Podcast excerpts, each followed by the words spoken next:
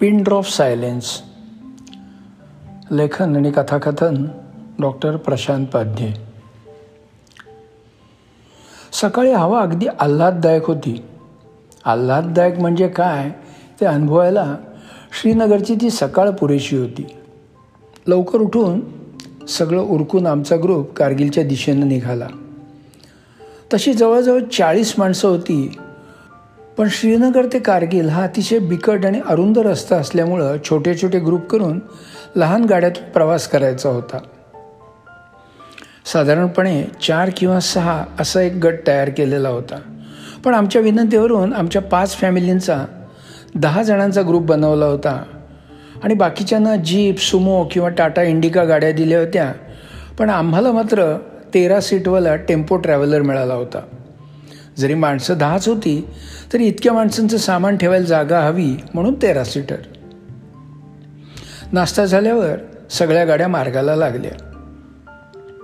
काश्मीरमध्ये तिथल्या लोकांना रोजगार मिळावा म्हणून श्रीनगर ते कारगिल हा प्रवास काश्मीरी ड्रायव्हर घेऊनच करावा लागत होता.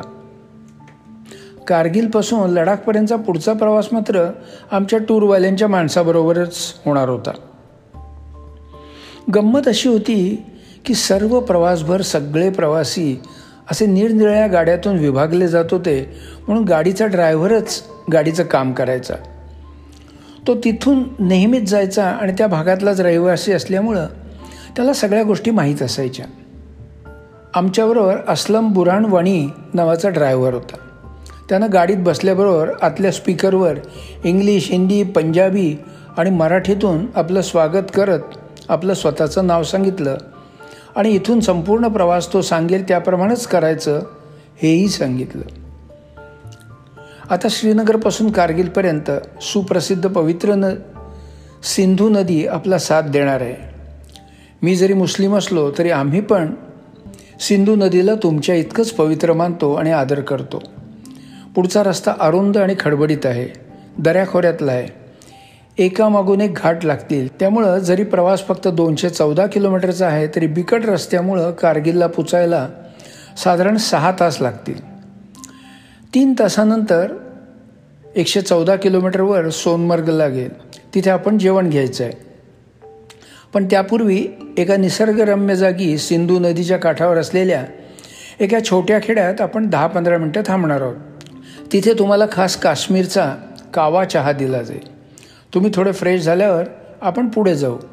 कुणाला काही त्रास वाटला तर मला लगेच सांगा मी गाडी थांबवीन.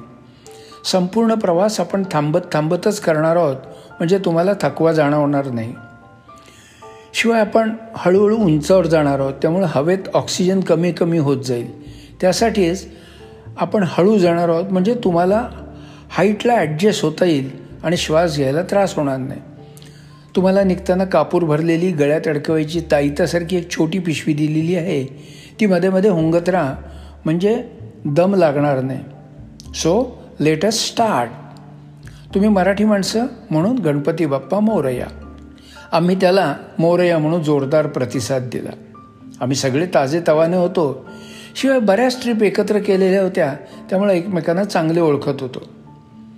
त्यामुळे हळूहळू गप्पा रंगायला लागल्या. मागच्या ट्रिपमधल्या कडू गोड आठवणी पुन्हा ताज्या केल्या गेल्या. खरं तर सकाळी नाश्ता झाला होता पण तोंडाला चाळा म्हणून कुणीतरी चिवडा काढला आणि सगळ्यांनी नको नको म्हणत त्याच्यावर ताव मारला. एक किलो चिवडा कुणालाही नको असताना पंधरा मिनटात फस्त झाला. मग थोडे जोक सुरू झाले हळूहळू व्हेज जोकवरून नॉनव्हेज जोक सुरू झाले. घराबाहेर पडल्यावर अगदी सोजवळ असणाऱ्या माणसांनासुद्धा हे सगळं चालतं म्हणतात त्याचं प्रत्यंतर यायला लागलं. खिडकीतून बाहेर रस्त्याच्या कडेनं संथ वाहणारा सिंधू नदीचा प्रवाह त्याचा तो पांढरा स्वच्छ रंग मनाला भुरळ पाडत होता. बर्फाचं पाणी झाल्यामुळं ते पाणी अगदी नितळ आणि स्वच्छ होतं. मनात वाटत होतं की यात एकतरी डुबकी मारायला हवी. पण आम्हाला दिलेल्या माहितीनुसार ते पाणी शून्य डिग्री तापमानाचं होतं. त्यामुळं फक्त कल्पनेनंच डुबकी मारून अंग पुसून घेतलं. तेवढ्याच असलमनं गाडी थांबवली. आणि कावा चहा घ्यायचा स्टॉप आला म्हणून सांगितलं. आम्ही उतरलो. सुप्रसिद्ध काश्मीरी कावा चहा हे प्रकरण काय असतं ते जाणून घ्यायला त्या चहाच्या दुकानात गर्दी केली. दुधाशिवाय चहा प्यायचाही कल्पनाच मनाला पटत नव्हती पण त्या चहाचा एक घोट घेतला. आणि दूध हा घटक नसला तरी चहा किती छान लागतो हे पटलं. बाहेरच्या त्या थंड वातावरणात गरमागरम कावा मस्त वाटला. गनिमी काव्याशी या काव्याचा काही संबंध असेल काय? असा विचार करत पुन्हा गाडीत चढलो. गाडी सुरू झाली आणि पुन्हा गप्पांना रंग चढू लागला. आता गप्पांचा ओघ नकळत कोडी घालण्याकडे आणि बारीकसारीक कोडी झाल्यावर माझा मित्र म्हणाला माझ्या कोड्याचं उत्तर जो देईल त्याला माझ्यातर्फे उद्याचा नाश्ता. किती पैसे झाले तरी मी देणार. देणार म्हणजे देणारच. साहजिकच त्याच्या कोड्याबद्दल सगळ्यांना उत्सुकता निर्माण झाली. समजा आपल्यातला हा अशोक बस चालवतोय. श्रीनगरच्या लाल चौकात बस सुरू केली पण फरलांगवर गेली नाही तोच बंद पडली. नंदू आणि मी उतरून बॉनेट उघडून बिघाड शोधण्याचा प्रयत्न सुरू केला. पण काही कळे ना म्हणून जवळच्याच एका मेकॅनिकला बोलावलं. त्यानं सांगितलं की बिघाड शोधण्याचे शंभर आणि तो दुरुस्त करायचे शंभर रुपये घेईल. आणि लागणाऱ्या स्पेअर पार्ट्सचे पैसे वेगळे होतील. अर्थात नाईलाज होता म्हणून सगळ्यांनी मान्य केलं. नंदूनं सुचवलं की वाटेत काही प्रवाशांना लिफ्ट देऊ आणि त्यातून खर्च वसूल करू. मेकॅनिक आला. त्यानं बराच वेळ खुडबुड केल्यानंतर सांगितलं डिझेलचा पाईप खराब झाला आहे तो बदलायला लागेल. आम्ही हो म्हटलं.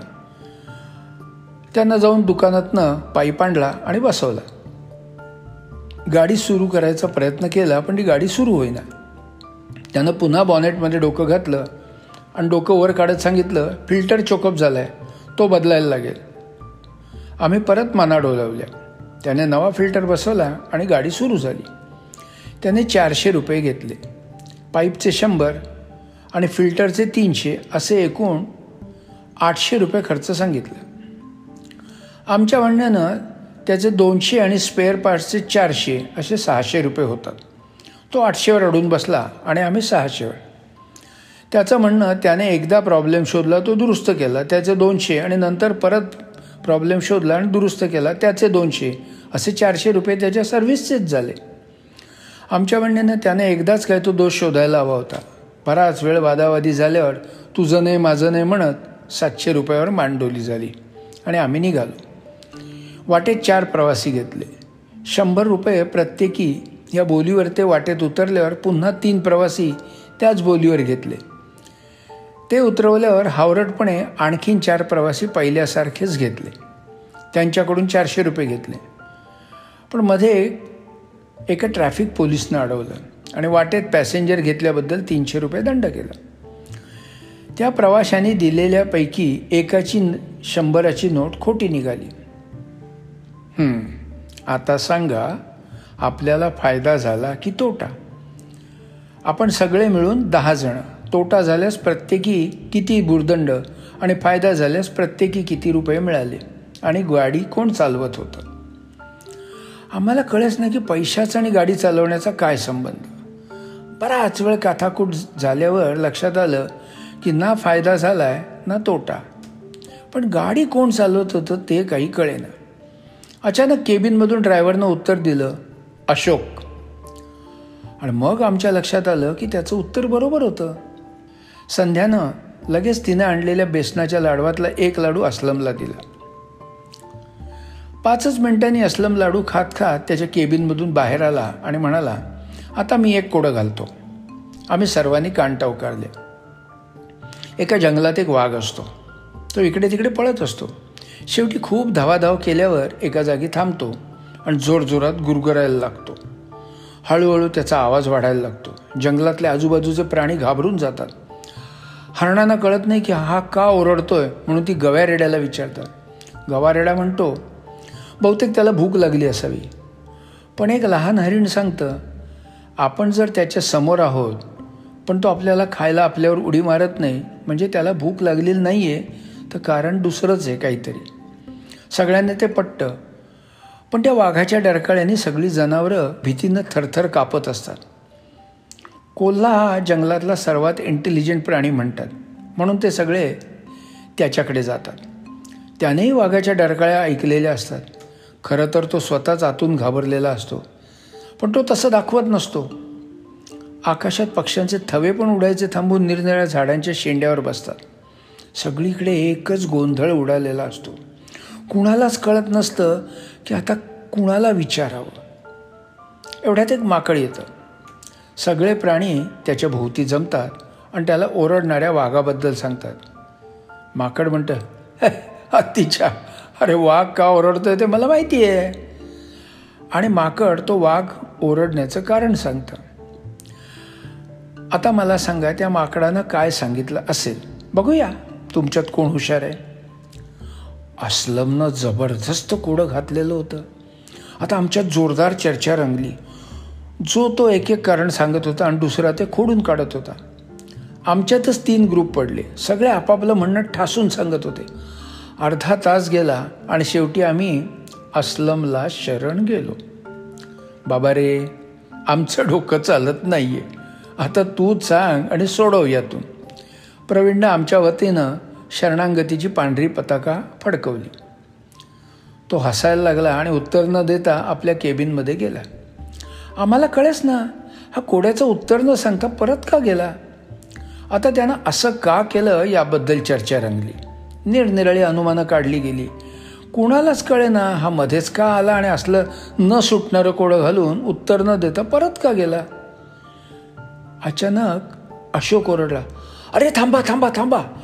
एक मिनिट एक मिनिट. माझं ऐका. It's a very serious matter सगळे शांत झाले. आणि त्याच्याकडे हा काय सांगतोय? सिरियस म्हणण्यासारखं काय झालं आहे म्हणून बघायला लागले. एक क्षण सगळ्यांकडे नजर टाकत सस्पेन्स वाढवत तो म्हणाला अरे तुमच्या एक गोष्ट लक्षात आली काय? पुन्हा पॉज अरे असलम इकडे कोडं घालायला आला पण त्यावेळी आपली गाडी चालूच होती. गाडी कोण चालवत होतं? ड्रायव्हर तर आपल्याबरोबर होता. मग स्टेअरिंग कोणाच्या हातात होतं? आणि तेही अशा भीतीदायक रस्त्यावर? अशोकनं सांगितलं आणि सगळ्यांच्या शरीरातून एक शिरशिरी चमकून गेली. बोलण्याच्या नादात ड्रायव्हरशिवाय गाडी चालली होती हे कुणाच्याच लक्षात आलं नव्हतं. आणि आता मात्र सगळ्यांचीच पाचावर धारण बसली. बाप रे विना चालक गाडी जाऊ शकते? आणि तीही अशा भयानक रोडवरून? पिन ड्रॉप सायलेन्स कशाला म्हणतात? ते कळत होतं. तेवढ्यात गाडी थांबली. असलम गाडीतून उतरला. जरा आडोशाला जाऊन लघुशंका करून परत आला. आणि त्याच्या केबिनमध्ये न जाता तो आमच्याकडे आला. मला माहिती आहे तुमच्या मनात काय आहे. तुम्ही मला काय विचारणार तेही मला माहिती आहे. म्हणूनच मी आलो आहे मी कोडं घालायला आलो तेव्हा साडे अकरा हजार फुटावर असलेली प्रसिद्ध जोशीला पास खिंड जवळ येत होती. या रस्त्यावरची अत्यंत खतरनाक जागा. आजपर्यंत कित्येक गाड्या आर्मीचे ट्रक आणि रोड दुरुस्त करणाऱ्या ब्रोचे बुलडोजर इथून खाली खोल दरीत कोसळले आहेत. माझे वडील पण या रस्त्यावर गाडी चालवायचे. आणि त्यांनाही अपघातून ते या दरीत गडप झाले. त्यांची बॉडी कधीच सापडली नाही. त्यांचीच काय पण इथे ज्यांच्या ज्यांच्या गाड्या दरीत कोसळल्या त्या सर्वांच्या बॉडी कधीच सापडल्या नाहीत. दोन वर्षापूर्वी मी जेव्हा पहिल्यांदा या रस्त्यावरून गाडी घेऊन कारगिलला निघालो होतो तेव्हा मगाशी मी जिथे कोडं सांगायला आलो तिथेच मला जाणवायला लागलं की गाडी मी चालवत असूनही गाडीचा कंट्रोल माझ्या हातात नाही आहे दुसरंच कोणीतरी गाडी चालवतं आहे मी कशी वळवली तरी गाडी वेगळ्याच दिशेनं जाते. मग मी स्टेअरिंगवरचा हात काढला तरीही ते आपोआप वळत होतं. मला घाम फुटला होता. मी गाडी बंद करण्यासाठी चावी फिरवायला लागलो पण चावी लॉक झाली होती. जरासुद्धा फिरेना उठून ओरडून गाडीतल्या माणसांना सावध करायचं तर मला उठताही येईना की माझ्या तोंडून शब्दही फुटेना. मी तसाच माझ्या सीटवर बसून होतो. मगाशी मी जेव्हा परत गाडी चालवायला गेलो त्या जागी गाडी पुन्हा माझ्या ताब्यात आली. पुढे मी गाडी व्यवस्थित नेली पण हे सगळं कुणालाच सांगितलं नाही. त्यानंतर प्रत्येक वेळी जेव्हा जेव्हा मी त्या पर्टिक्युलर भागात गाडी आणतो तेव्हा माझ्या हातातून कंट्रोल जातो. मी एकदा चक्क माझ्या सीटवरून बाजूला झालो पण गाडी व्यवस्थित जात राहिली आणि माझ्या लक्षात आलं की बहुतेक माझे वडीलच माझ्या मदतीला येत आहेत. त्यांना माझी काळजी वाटत असणार. जे आपलं झालं ते आपल्या मुलाचं होऊ नये म्हणून फक्त या अत्यंत बिकट भागात ते मदतीला येतात आणि गाडी चालवतात. हां चला मंडळी खूप विश्रांती झाली. आपल्याला जेवायला वेळेवर पोचायचं आहे असं म्हणत तो त्याच्या केबिनमध्ये गेला आणि त्यानं गाडी पुन्हा सुरू केली. आणि आम्ही जेवणाचं हॉटेल येईपर्यंत एक शब्दही बोललो नाही. पुन्हा पिन ड्रॉप सायलेन्स